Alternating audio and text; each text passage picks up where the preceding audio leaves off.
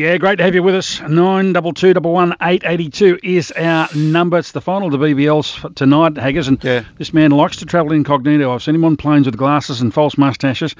But he is standing in Sydney at the moment looking like Paddington Bear. Apparently it's raining very, very badly up there. Good morning, Adam Gilchrist, or afternoon now.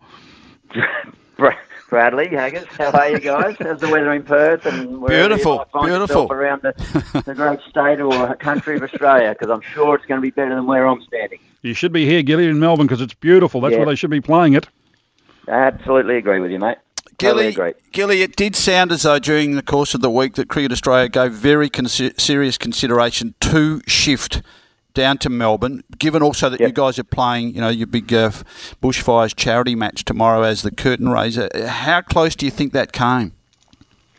Uh, well, I don't, I don't know. Only sort of Kevin Roberts, I guess, as CEO, can answer that with any accuracy. I did a press conference with him two days ago where the question was asked, and he, he exactly what you said, Haggers. He, he said it was considered, and they looked at it, but uh, um, he didn't sort of go into any elaborate detail other than um, saying that the integrity of the competition would be compromised if if you changed it, and, and that's that's all fine, but that's that's sort of some pretty strong corporate talk for me for um, you know that that's you've got to stop and think what are we? We're we're an industry that is in we're a sporting body that is in the entertainment industry uh, what is the best thing what are the best ways we can go about providing the most important people in this whole circle and that's the the viewers and the fans uh, because without them there's no there's no game uh, and there's literally going to be no game today because we're still here in Sydney. So um, I, I, I hope I'm wrong. I hope I see a parting in the clouds soon, but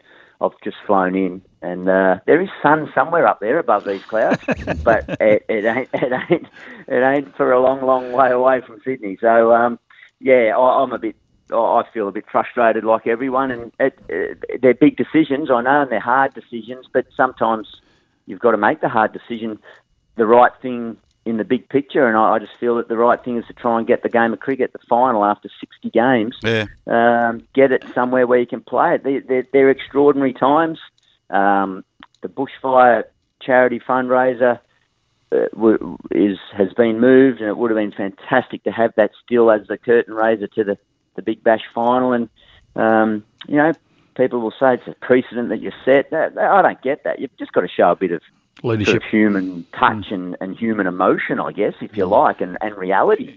Don't get too caught up in, you know, black and white guidelines. Just say, look, the reality is it's bucketing down. There's pretty much, and I mean, the worst case scenario is you go to Melbourne and then it's a fine day in Sydney. Who's going to question you for making that decision? Yeah. Who Who's going to say, oh, you got it wrong? Um, really? Look what's going on around Australia in the last Correct. three months. Hey, Gilly, just for the record, what is the situation for our listeners? There's a lot of talk about five overs. Is it five overs for one team to bat or bowl, or both teams have to f- face five Two. overs? Both both it's, it's a good point, uh, um, Brad, because um, the it's five overs. Both teams need to have faced five overs.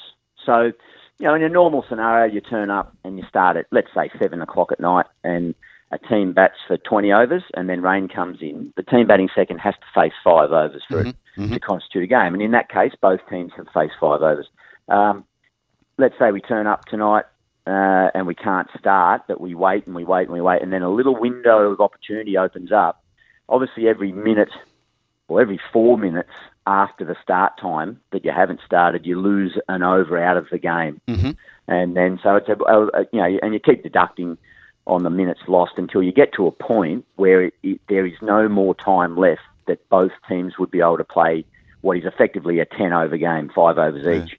So, so that's what's the minimum requirement is both teams have to face five overs. My information, reliably provided, Adam, is that the pitch underneath the covers is terrific. Um, with the weather forecast, the ground staff, they thought, geez, we better get a pitch made. So very early that last week, they made a pitch and then covered it. No matter, there's been a Yep. 100 mils of rain. So there's a pitch, it's available. So if you get Yep. just a couple of hours, hour and a, you know, an hour or so to play five overs each, who who does a shortened game grand final perhaps suit better today with the star the star power in both sides? Who, who would you lean to if it was five overs each? Couldn't predict it. It- Yeah. It's such a lottery. It, I mean, T20s that's what's it's pretty fun because on any given day you turn up and you're not quite sure who's going to win anyway. Yeah. Even the you know the Renegades took down a couple of the top teams at the back end of the of the um, tournament and they hadn't won a game all year. So that's the nature and the beauty of T20 cricket. But so every over that you reduce it, it gets more and more of a lottery. So five overs each. Uh, I, I I could not tell you with any sort of expertise or skill to, who who would be the favourites. It's a pure lottery. Well, let, let's expand things a little bit since we've got the great Adam Gilchrist to chat with us for a couple of minutes, Gilly. In case, we might help you uh, dress rehearse how you might spend several hours on TV this afternoon waiting to play just 20 minutes of cricket. Um, can I ask a, a bit broader then, back to Steve Smith, Australian team selection, non-selection of Marcus Stoinis, etc. I'll give you, so questions sort of unprepared for you. Steve Smith, is he an ideal lock for an Australian team T20 number three? Uh, it's certainly in the in the uh, top four. So whether whether he's three or four, I, look, I, I, I think so. I, I think you've got Warner and Finch, and I would put Maxwell at four. I, I think Glenn Maxwell needs to just say, right, number four in T20 cricket is my position, Yep. or that's your position, Glenn. That's where you're going. We're not going to be tempted to slot you up a bit or slide you down a bit. Just you're batting four, mate. Um, that's where you are, and I think Steve Smith's the perfect person in between those those in amongst those three. Uh, he can capabilities of playing a variety of roles. He's pretty versatile, and I don't think anyone needs to think that he can't go as um, you know as quickly and as uh, and as hard as anyone at the back end of an innings and pick up a uh, a um, strike rate. So um, yeah, yeah, I, I think so. I think that's a pretty good top four, uh, particularly in Australia. That's that's pretty impressive. Gilly, we're obviously hoping for some play today to get a satisfactory end to a, what's been a pretty good season. How, how have you seen it, and how do you think it can improve going forward? Uh, we've got to get Australian players playing. I think um, you look at the Indian Premier League, and everyone uses that as the, the focal point of T20 competitions around the world, and it is, it is, I think, the most dynamic competition for a number of reasons. It, it is India. It is a cricket mad nation, and there's no doubt about it. There's fanaticism there, and it's uh, the volume of people there that uh, turn up to games and, and watch it on TV. It, it's a different league uh, level. It's a different stratosphere compared to anything else around the world. So it's it's hard to judge yourself against the IPL uh, with any accuracy. But I will say, without the Indian superstars, without their homegrown talent and content, it wouldn't survive. It's a great tournament. It drags the best names. All the nations now, you know, bow to the um, BCCI, the Indian Cricket Board, and say we'll we'll make sure that we make our, uh, you know, the international talent as as much as available as possible.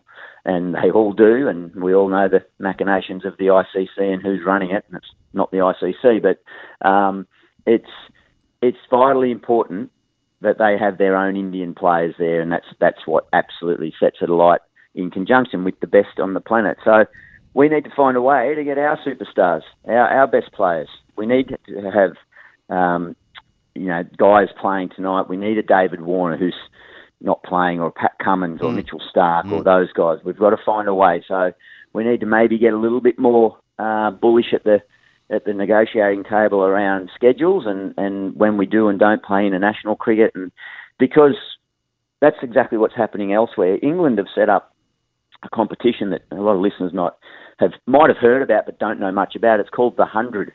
So they they were the uh, origins. England was the origins of T20 cricket. Yeah. Um, probably 15, 16 years ago, but they've in that space of time have decided that there needs to be another incarnation and, and cricket needs to morph into another format. So this is a, a hundred ball competition. So you're sort of looking around about it's uh, around about sort of 16 and a half overs or so. So they're reducing it a little bit more. Um, they've reduced the teams. They've cut their county system of about 18 counties down to eight sort of franchises. And it's going to fire. It's going to be right in the middle of summer over there for a month. And they've got all the players around the world are going there, and they've got all their England stars on show. So it's it's an elite. That'll be that could well supersede the Big Bash by way of how high quality it is because they'll have all the highest quality of talent from around the world and from England. we can't boast that anymore, unfortunately. Um, so that's the, the primary consideration I think that needs to be given to the Big Bash, uh, along with the, the longevity of the competition, the, the, the length of the competition. Gilly, how are you preparing for tomorrow? What have you been doing? Have you been having some secret net sessions? Have you been working out in front of the mirror? What have you been doing?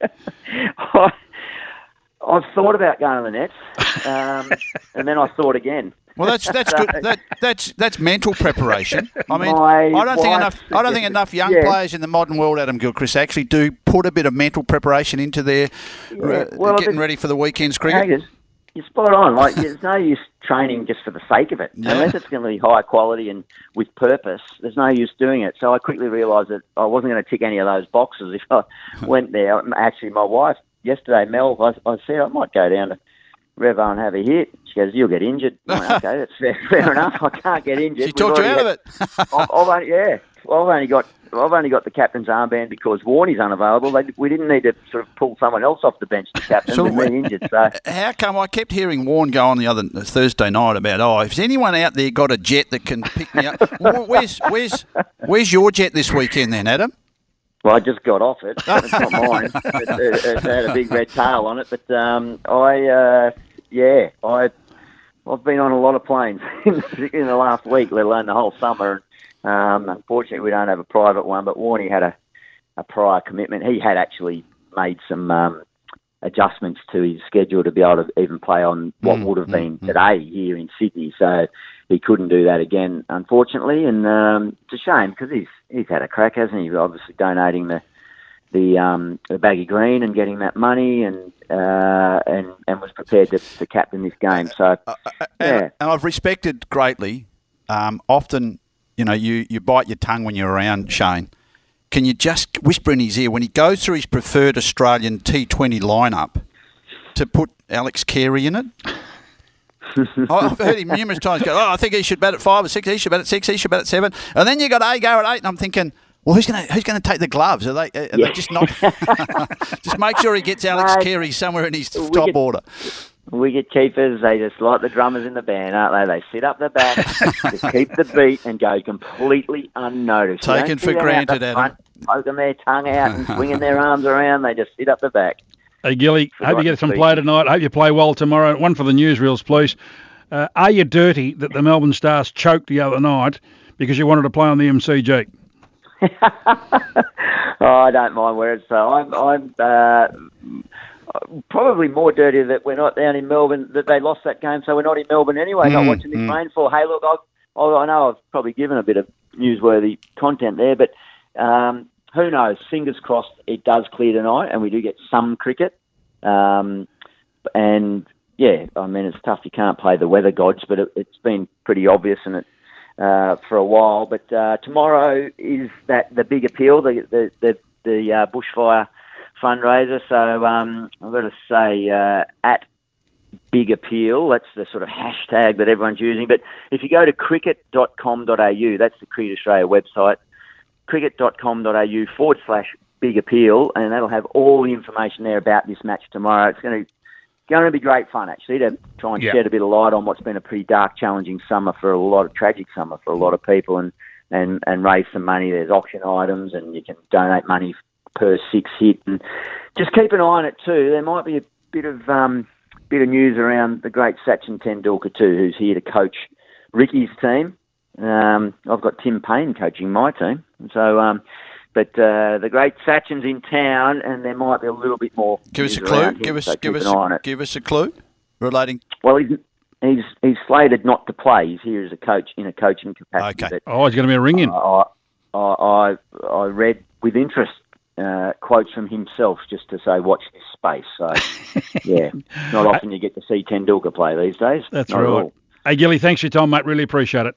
Go well. you guys. See, See you, Adam. Well done. Bye. Adam Gilchrist. Righto, back to your calls and emails. 922 882. This is front and centre.